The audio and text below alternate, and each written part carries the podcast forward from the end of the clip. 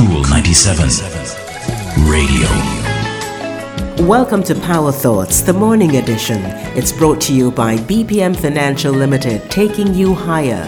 Secure a monthly income for your living expenses in retirement or get an emergency fund for the unexpected. Living in the shadow of a partner's approval is not a great way to build your self confidence or your independence.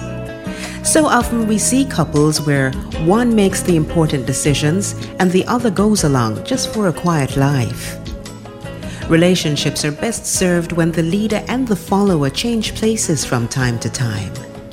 None of us knows everything or is right all the time.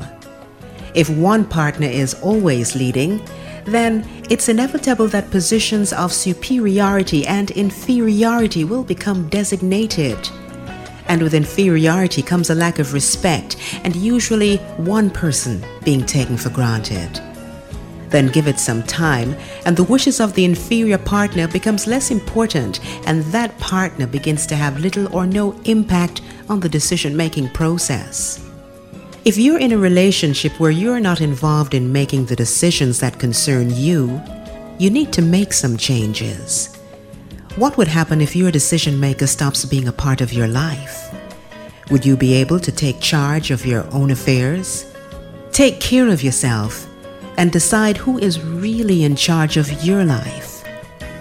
Today's Power Thought is from Loris Faith. I'm Rosamond Brown. Talk to you next time. That's our Power Thought for today. It's brought to you by BPM Financial Limited, taking you higher. If you missed this program or you just want to hear it again, go to cool97fm.com and click on podcasts. And don't forget to like, share, and subscribe to Cool 97 TV on YouTube for more cool content.